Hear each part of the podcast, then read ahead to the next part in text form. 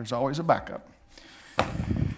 This morning, we're going to be in Mark chapter five. Mark chapter five. We're going to continue our sermon series on more like Jesus. One of the things Jesus did was he prayed for people. So please take the name you got today and pray for that person this coming weekend. I would encourage you, if you would even be so bold, come by sometimes this week, pull in the parking lot across the street where the youth building is at, and just say a prayer while you're over there about this weekend coming up. If you want to get out and even touch the building, hey, we cool with that. I mean, you pray for this weekend, and we will see a great thing happen next week. We are going to have a special service next week where we'll be partnering with our partner church. We're going to have a joint service next week. Uh, Alex Gailey is going to be here to preach, and his worship team is going to lead worship. And we're going to be having a service together with them next Sunday, uh, and it's going to be very, very special. So today we're going to continue our series on more like Jesus. We're in Mark chapter five and at the end of February. So if you haven't counted up the numbers, it's going to take us to Christmas to get through the book of Mark. But unfortunately, we're not going to be able to do that. Uh, today, though, we're going to be focusing in on Mark chapter five. Let me ask a question before we begin today. Do you know someone in your life who's really sick? Someone who's got something going on in their life and they're really sick. They got health issues of some sort. It's very interesting that today's sermon is very specific. I don't know that I've ever preached this specific on this topic or not. I've usually lumped it in with other sermons like for storms and trouble and hurting and things of this nature. But today is specifically about someone who is sick physically or mentally or emotionally. Someone who has something that requires more than just a pat on the back. Someone who is sick. So when we know someone like that in our life, what do we do? How do we respond? How do we help them? How do we help the one who's got cancer? Or what about the one who has had something for years that they continue to struggle with, like kidney stones? They've got something going on that causes chronic back pain where they cannot even move. Sickness that is debilitating. How do we respond? What do we do? Probably you know someone that you love very dearly that is sick. So today we're going to look at what Jesus did, how he responded to someone who was sick like this. And just to get you caught up as to what is going on and what is happening here, last week we saw Jesus cross over to the, the, the Gentile side of the sea. He encounters a man that's that's... demon-possessed, and we talked about just people that were messy. Messy people who are just unclean and dirty and filthy. And, and whenever Jesus cast out the demons, he then was sitting with the man, and the man is all well. He's doing good. He's not a mess anymore. He's clothed. And all the people were asking Jesus to leave. And Jesus is getting into the boat, and he tells the man, because the man's wanting to go with Jesus, and Jesus looks at him and says, "Stay here and go and tell your family what has happened." So Jesus and his disciples get into the boat and they cross over to the other side. I want you to notice in the sequence of events, Jesus had one mission when he crossed the sea. If you remember a couple of weeks ago, we talked about the storm, the demonic storm that tried to stop Jesus from getting to the other side. And when he gets over there, he encounters this demonic man. He sets him free, and now Jesus is going back to the Jewish side. There's great power in understanding that that didn't happen by accident. It was by design. Jesus leaves a man to begin to tell people about him. Now we pick up in chapter five at verse twenty-one where it says, "When Jesus had crossed over again in the boat to the other side, a large gr- crowd gathered around him." Jesus has, has become very popular. He's been healing people. He's been casting out demons. He's been doing miracles. In fact, in a synagogue earlier, you will find that, that Jesus actually healed a man who had a withered up hand. He has done a lot of miracles. So everybody's coming to Jesus because it's a big deal. And while he's there on the seashore, after getting out of the boat, this large crowd gathers around him, there comes a synagogue official. Someone from the synagogue who probably saw the miracle earlier, who knows who Jesus is, and comes to Jesus and says, Jesus, my daughter is sick and is dying. Would you please come heal her? She's only twelve years old, by the way. I know as a father, I'd give my life for my girls. I would go to no lengths to find help for my children. If I knew there was a solution one hundred fifty miles away and I had to walk every step to get there, I guarantee you I'd start walking today. Because for my girls, I'll do anything.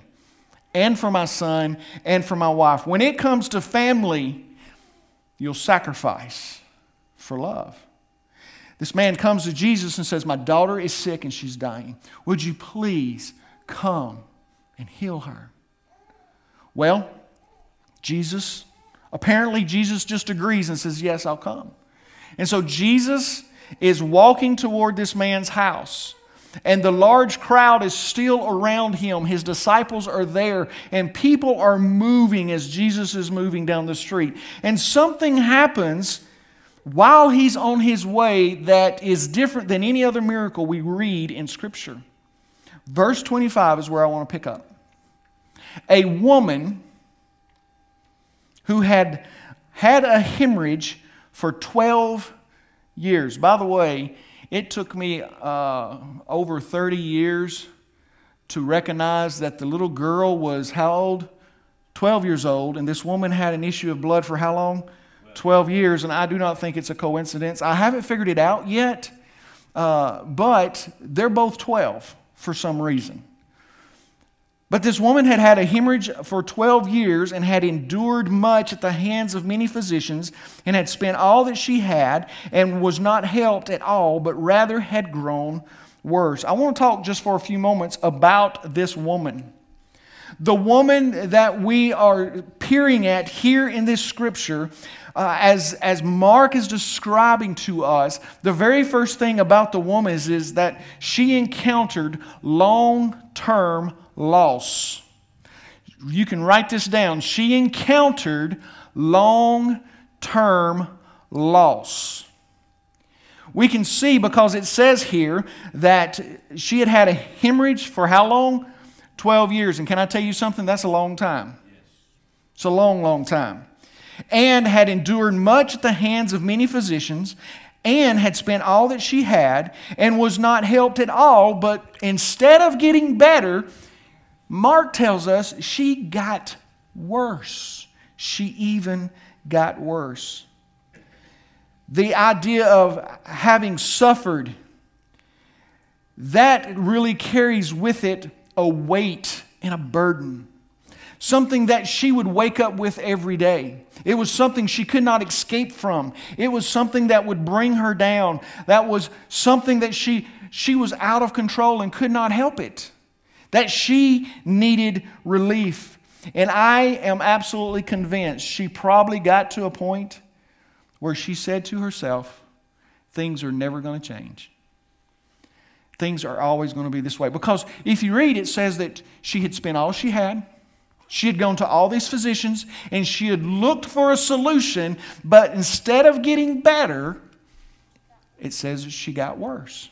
So what happened was, she came to a place where she probably felt, this is how I am and it's never going to be any different. Now, I want to give you an idea of some of the things that she lost in all this. There was a loss of control. She had no control over this issue of what was going on and, and, and the stuff happening in her life completely. And whenever someone is sick, when someone is, is, is got cancer or there's other issues going on in their life and they're sick, you know what they feel like? They're out of control. There's nothing they can do about it. How about those who have had the coronavirus? I mean, I had it, and I'm laying in the bed, and there was nothing I could do to fix it. All I could do was take vitamins and and and, and just pray that my wife would bring me something else and, and and just, God, let this day go move to the next day. But there there are people who suffer with sicknesses day after day. There are people around us who are sick, and they deal with chronic pain day after day after day, and it wears on them, and they feel like they have a loss of control. For twelve years, she had lost her identity of who she really was.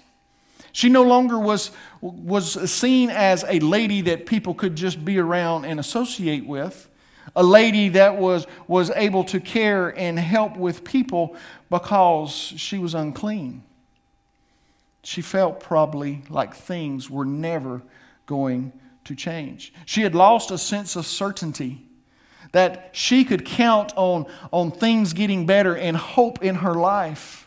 The only thing certain in her life was tomorrow she's going to wake up and probably be a little worse than she was today. That is not a good place to be. And what made it even worse, understand that in this culture, as a Jewish woman, because she had this issue with blood, she was unclean. Nobody could touch her, and she could touch nobody. Because if that takes place, if you just touch their clothes, if you just brush up against them, you're now unclean, and you have to go through a cleansing ritual at the synagogue to get all clean so that you can actually be considered clean again. So she was also an outcast. She had to stay away from people. Don't you know the people in the town knew who she was? And when they saw her coming, they probably would turn and go the other way because they didn't want to be soiled. They didn't want to be around the sickness. They didn't want to be around the disease. They didn't want to get unclean being around this woman. So she was sick and pushed out and was not able to associate with people. She was quarantined. What's the longest time you've ever been quarantined? I mean, for us, it was ten days, and I couldn't wait for those ten days to be over. It used to be fourteen, and when I found on the C D C website that I could actually get out in ten days, I was like, yeah, baby, on that tenth day when it comes, I'm getting out of this house. Imagine this woman sick, quarantined for years.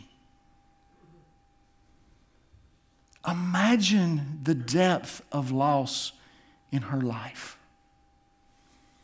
It just seemed like things would never change. I am sure she had a loss of hope. Where at, at first, twelve years earlier, she probably thought, there's something going on. Help me. There's something going on. I'll find somebody who can fix this problem. I can find somebody who's going to take care of this sickness. But instead, it grew worse and worse. And she began, began to get lonelier and lonelier and had less and less hope. She was sick. Do not pretend there are not people in this world experiencing this same type of pain in their life because they're sick.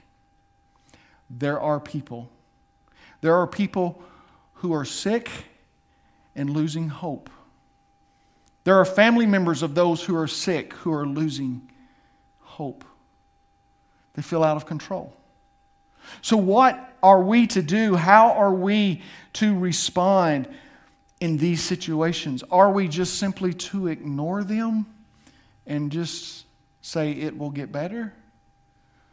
Or should we be more like Jesus?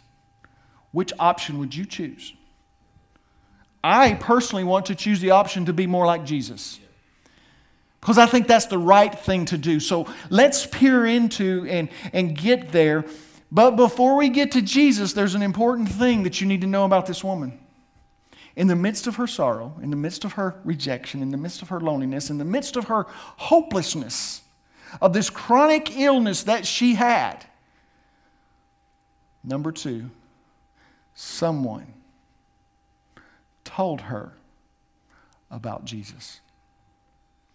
She had heard about all these doctors. She had heard about all these, these uh, cures, these possibilities, and every one of them didn't work.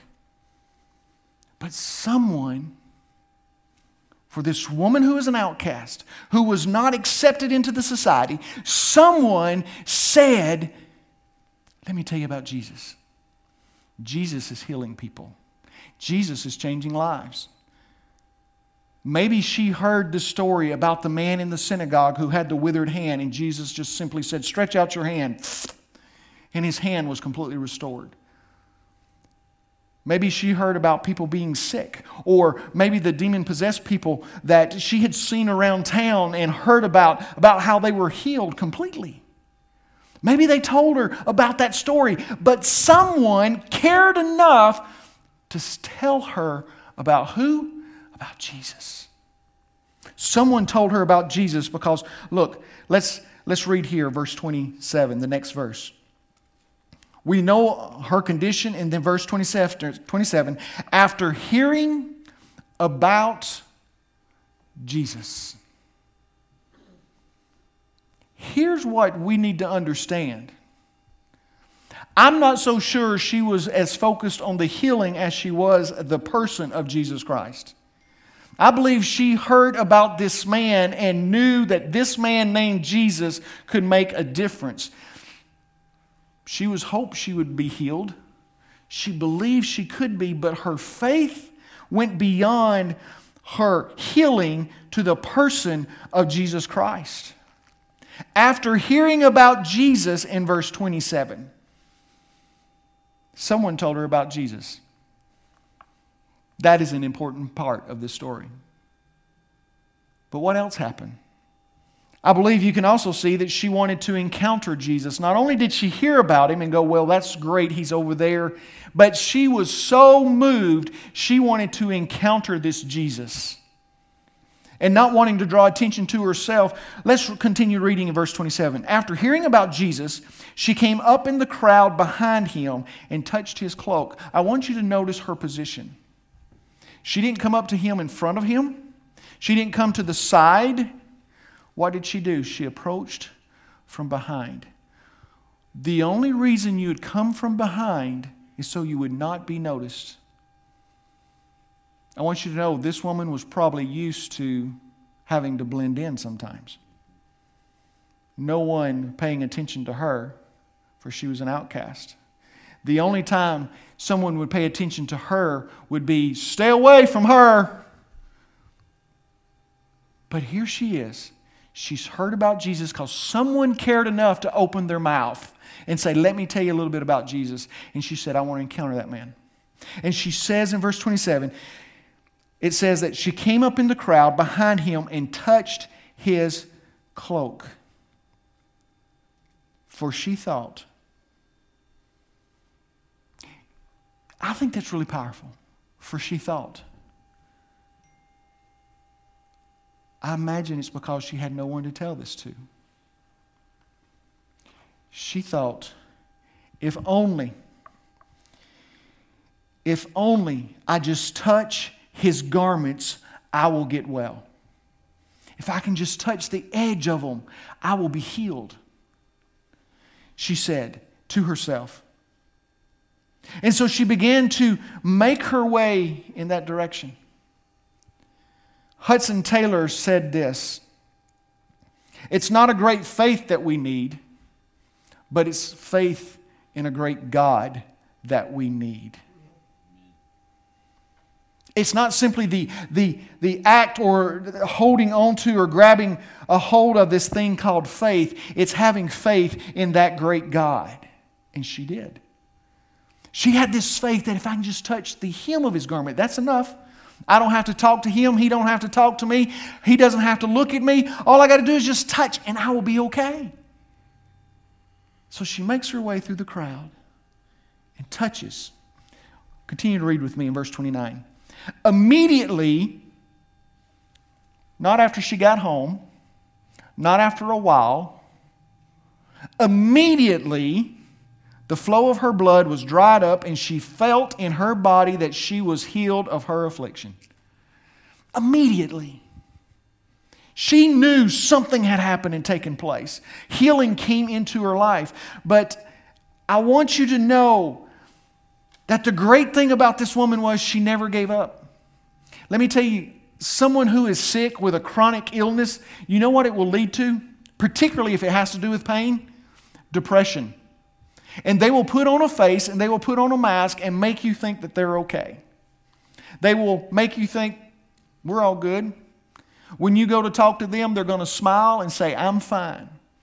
But down deep inside, they could be falling apart, feeling like they're alone, feeling like there's no hope, and things will never change. But can I tell you something that's great about this woman? She thought it would never change, but maybe, let's flip that. Maybe she decided to never give up.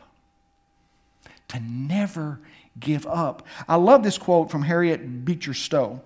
When you get into a tight place and everything goes against you till it seems as though you could not hang on a minute longer, Harriet Beecher Stowe says, never give up, because then in that moment is when the tides will begin to turn.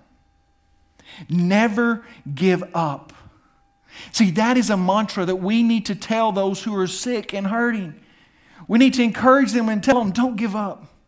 God is with you. God will help you. I'm here to talk with you. Just share. I don't have to explain anything to you. Just don't give up. This woman did not give up. But how can we be like Jesus in this story?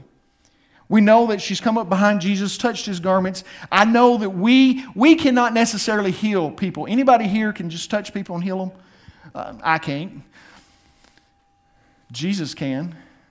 So how can we be more like Jesus in this story if we cannot just bring healing to people? Because I, I guarantee you, if I could heal people, I'd be going around touching people left and right.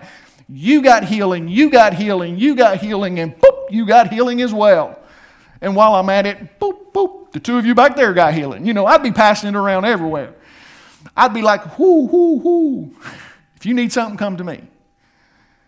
But since I can't heal people, how am I to walk away from this scripture and be more like Jesus? Let's not dismiss this, because I want you to notice what Jesus does. I think this is important that this happened, because there are other times that people would just be around him and touch him and be healed, and he never responded like this except for right here. Verse thirty, immediately Jesus, perceiving in himself that the power proceeding from him had gone forth, turned around in the crowd and said, who touched my garments? And the disciples were like, Jesus, hello, there is a huge crowd around you. Everybody's been touching your garments. Everybody's been pushing in on you. And you ask, who touched you? Come on, Jesus. Verse thirty-two, and he looked around to see the woman who had done this. Jesus turned around. How did he spy the woman? Because there was a look in her eyes that there was something different. There was a look of hope and joy and peace she had never had before. Let me tell you, what happened in that moment was something special. But here's what I want you to hold on to. If you want to be more like Jesus, here's what you need to do to be more like Jesus. Let my agenda, let your agenda be interrupted to encourage someone's faith. We hold on too tight to our agenda and to our to-do list. We hold on too tight to what we have to get done so that we'll be okay and we'll feel better when we get home. Because can I tell you something, just to be honest, my to-do list is never done, so I always go home with something that didn't get done. And what I have learned in my life, there was a time in my life where I, where I held on to my agenda so tightly that if anything thwarted me from what I wanted to get accomplished, I would be frustrated. I would take it out on people around me. I would just be, can I just be honest with you? Sometimes I'd just be mean because I wasn't getting to do what I had planned to do. Man. But then I learned something very important. I had placed my agenda over God's, because God would bring people into my life that I needed to speak into, spend time with, do something that they needed, and I was missing an opportunity that God was giving to me as a gift. All because all I wanted was my agenda accomplished. Here is Jesus. He's going to see this little girl who is sick and dying, and as a matter of fact, they come to Jesus and say, hey, don't worry anymore. She's already dead. It's over. Done. But on the way, Jesus cared enough to take his agenda of where he was going and stop. He didn't have to. This is the only miracle that is recorded where there is no dialogue before the miracle. She doesn't come up and ask to be healed. Jesus does not speak to her and tell her to go do something. He doesn't speak to her and say, "You are now healed." He doesn't touch her. She touches him unknowingly by all those around her, and she's changed. And Jesus stops. And I want you to notice what Jesus says. He turns around and he says, "Who touched me?" And he looked around to see the woman who had done this. Verse thirty-three, but the woman, fearing and trembling, "Oh no, I'm caught." Aware of this, what had happened to her, came and fell down before him and told him everything. And here was Jesus' response. He didn't chastise her.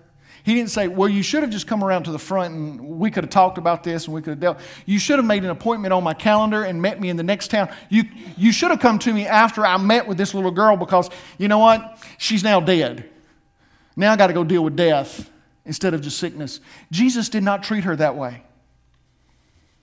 Jesus stopped, turned around, and looked at her. And look at the first word. I want you to look in your scriptures.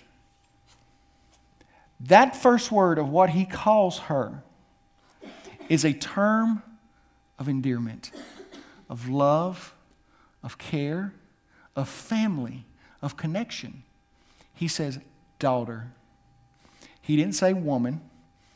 You know what she was called by everybody else? That woman who is unclean. More than likely, that's what they would say. But Jesus says, "Daughter." Remember how the man had come to Jesus and said, "Come and heal my what? My daughter. She's twelve years old and she's sick and she's dying." Now Jesus turns to this woman who probably, now this is just a spiritual guess, probably never knew what it was like to have a father to look at her with such endearment and say, "Daughter," for twelve years at least. "Daughter," he says, "your faith has made you well. Go in peace and be healed of your affliction." Many times you'll read where he will say, "Your sins have been forgiven you." Remember the, the man who was let down through the roof? Jesus said, "So everyone will know which is easier to forgive sins or to heal. Take up your pallet and walk," because Jesus had said, "Your sins are forgiven you." He, here he doesn't address sin. He just simply says to this woman, "Daughter, your faith has made you well. Go. Your affliction has been healed." He encouraged her. He took time out of his agenda to speak into someone's life who had been suffering with a sickness, who needed that encouragement. So if you want to be more like Jesus this week, take your agenda and hold it with an open hand. Here's what you do with this, this message, this thing that I believe God is bringing to you today, and that is this. Hold your agenda with an open hand. Don't hold on so tightly to what you've got to get done that you miss the gift of the opportunity God gives you in your life to speak into someone's life or to encourage them while they're sick. Second thing is this. Second thing is this. Not only do we need to hold our agenda with an open hand, but we need to be ready to encourage someone. If you will open your hand on your agenda, God's going to bring you an opportunity. As a matter of fact, God's probably brought you some opportunities that you've missed. But if you'll open your hand and you're expecting it, God's going to bring you an opportunity. So be ready for it this week. Be ready. Be ready to encourage someone. Now, the final thing I want to give to you is a seven-day challenge. Seven-day challenge is this. I want you to encourage someone this week who is sick or someone's family of someone who is sick. This is a really strange message. This isn't, this isn't one like I'd normally preach, but God just laid this on my heart that, that we need to be specific about praying for people who are sick because they often get forgotten, especially during a pandemic where everybody is quarantined. If you have nobody to reach out to who's sick, call me. There's plenty of people in this church who could use some encouraging. As a matter of fact, we're going to do that right now. And can I tell you something? This does not count toward the seven-day challenge for you, okay? This does not count toward the seven-day challenge. Jack Bosworth and his family is watching right now at home. Jack goes in the morning to have surgery.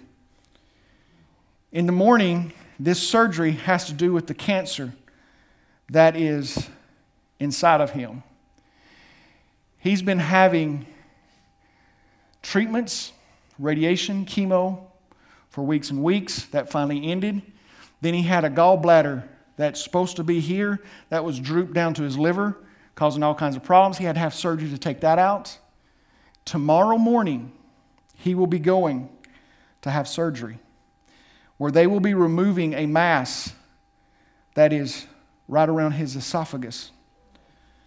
So what we're going to do is we're going to pray for him, and we're going to do it a little differently.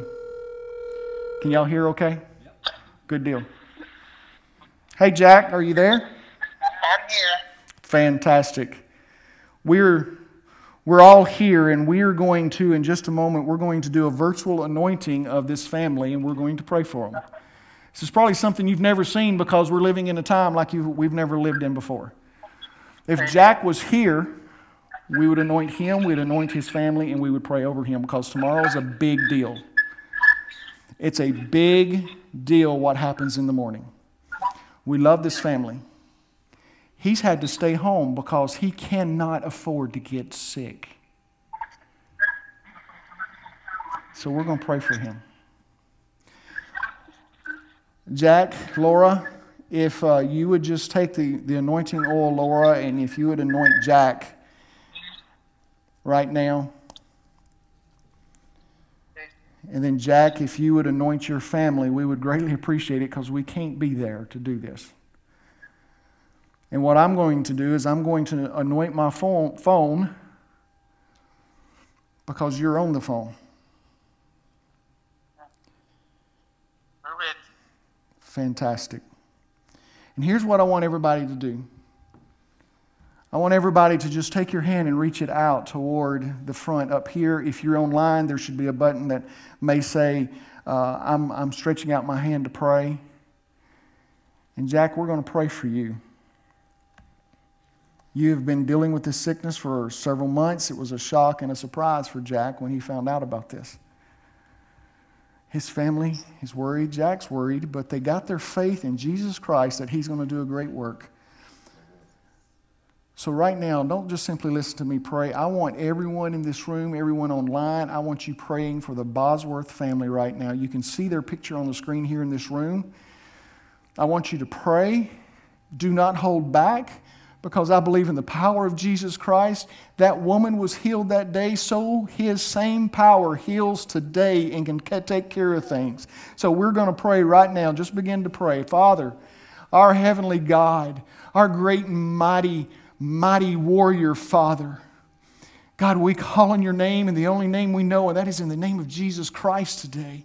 The power that no other name under heaven in which we might be saved. The one who, who took our stripes. The one who brings healing into our life. The one who healed the blind and the lame and the sick and the demon-possessed and those with stuff that nobody could understand. Lord, we believe today that you can heal and do a great work in Jack's life. God, we pray right now as we've anointed, Lord, him virtually in the name of the Father, the Son, and the Holy Spirit, that your Spirit will work because it is inside of him and it will do a mighty work. And when the doctors finish tomorrow, they're going to come out in amazement and look at Laura and say, we don't understand it. Something has taken place that we cannot explain. God, we believe in you and we have faith in you, not just in the miracle, but in the one that does the miracle, and we believe you're going to do a great work, Father. We pray you encourage Laura, you encourage Noah, you encourage Ryan, you encourage Sarah, you encourage her fiance, you encourage the whole family. You do a great work so that when they return and Jack stands before this congregation, he and his family can proclaim the goodness and the greatness and your faithfulness and your miracle in their life. Father, we believe this. We don't just say it. It's not just a mantra. It's not to, to just do something, but we believe it in the name of Jesus that you're going to move in Jack's life in a mighty and powerful way.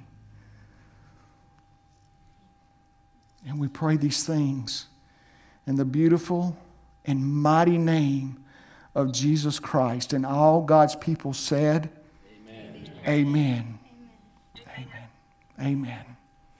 Thank you. Guys, we, lo- we love you guys so, so very much. And Jack, Laura, the whole family, I've been so amazed at your faith in the midst of all this. Absolutely amazed. Well, we look forward to hearing how this turns out, Jack and Laura. Thank you. Thank you. Thank you. Well, it is our pleasure. We love you. Love you. We love you all. All right, bye.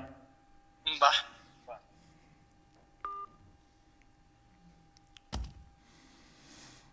Yes, sir. Mister Lloyd, come on.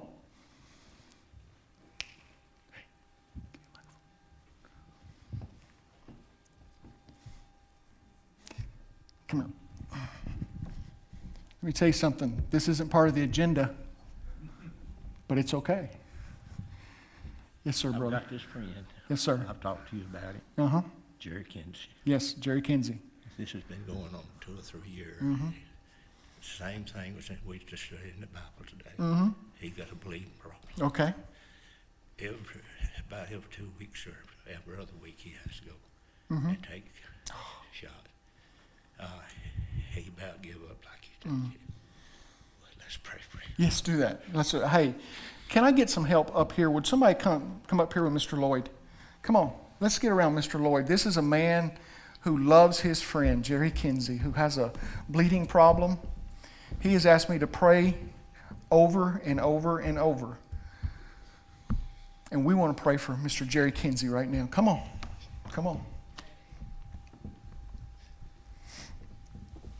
Father, we thank you so much for the move of your Spirit and for the love of your saints, how they love and care for one another. Father, Mister Lloyd, he got up. He doesn't do this. Lord, he got up and he came up here because he cares about Jerry Kinsey, and Lord, that he is suffering. But Father, we pray for your miracle. We pray for your power. We pray for a flow of your healing to just run into that man. Lord, that you'll do a mighty work. That Lord, uh, today we cannot be with Mister Kinsey, but we're here with Mister Lloyd, who loves him dearly. And Father, in the name of the Father and Son and Holy Spirit, we just lift him up to you.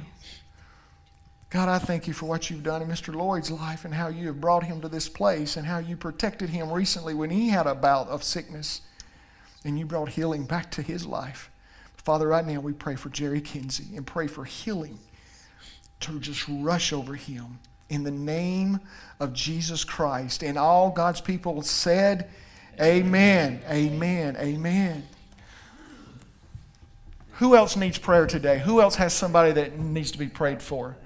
Larry, would you uh, just sing something? We're going to stand, and uh, some of our men, some of our deacons, women, whoever wants to stand up here. If you need prayer, if you have somebody that needs to be prayed for, would you come up here as we stand and as we sing? Larry, lead us in, in something right now. Everybody can please stand.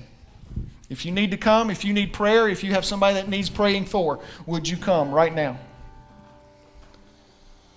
When the night comes and you're all alone, when there's trouble stirring in your soul, and if your world is falling apart, just hold on, for the morning breaks to dawn. And lay your burden down to the place where freedom is found, at the feet, at the feet of Jesus. Come and lay your burdens down.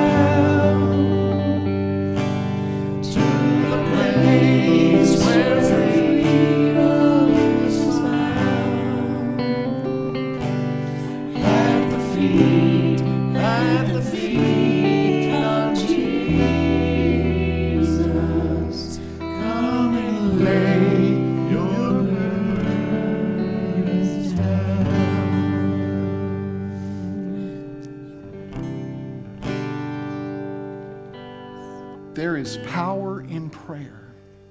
Do not negate praying for someone. The challenge this week was what? To encourage someone who is sick or someone's family. I guarantee you, you will be blessed if you do that. Be willing to let your agenda get interrupted this week and encourage someone. It will make a difference.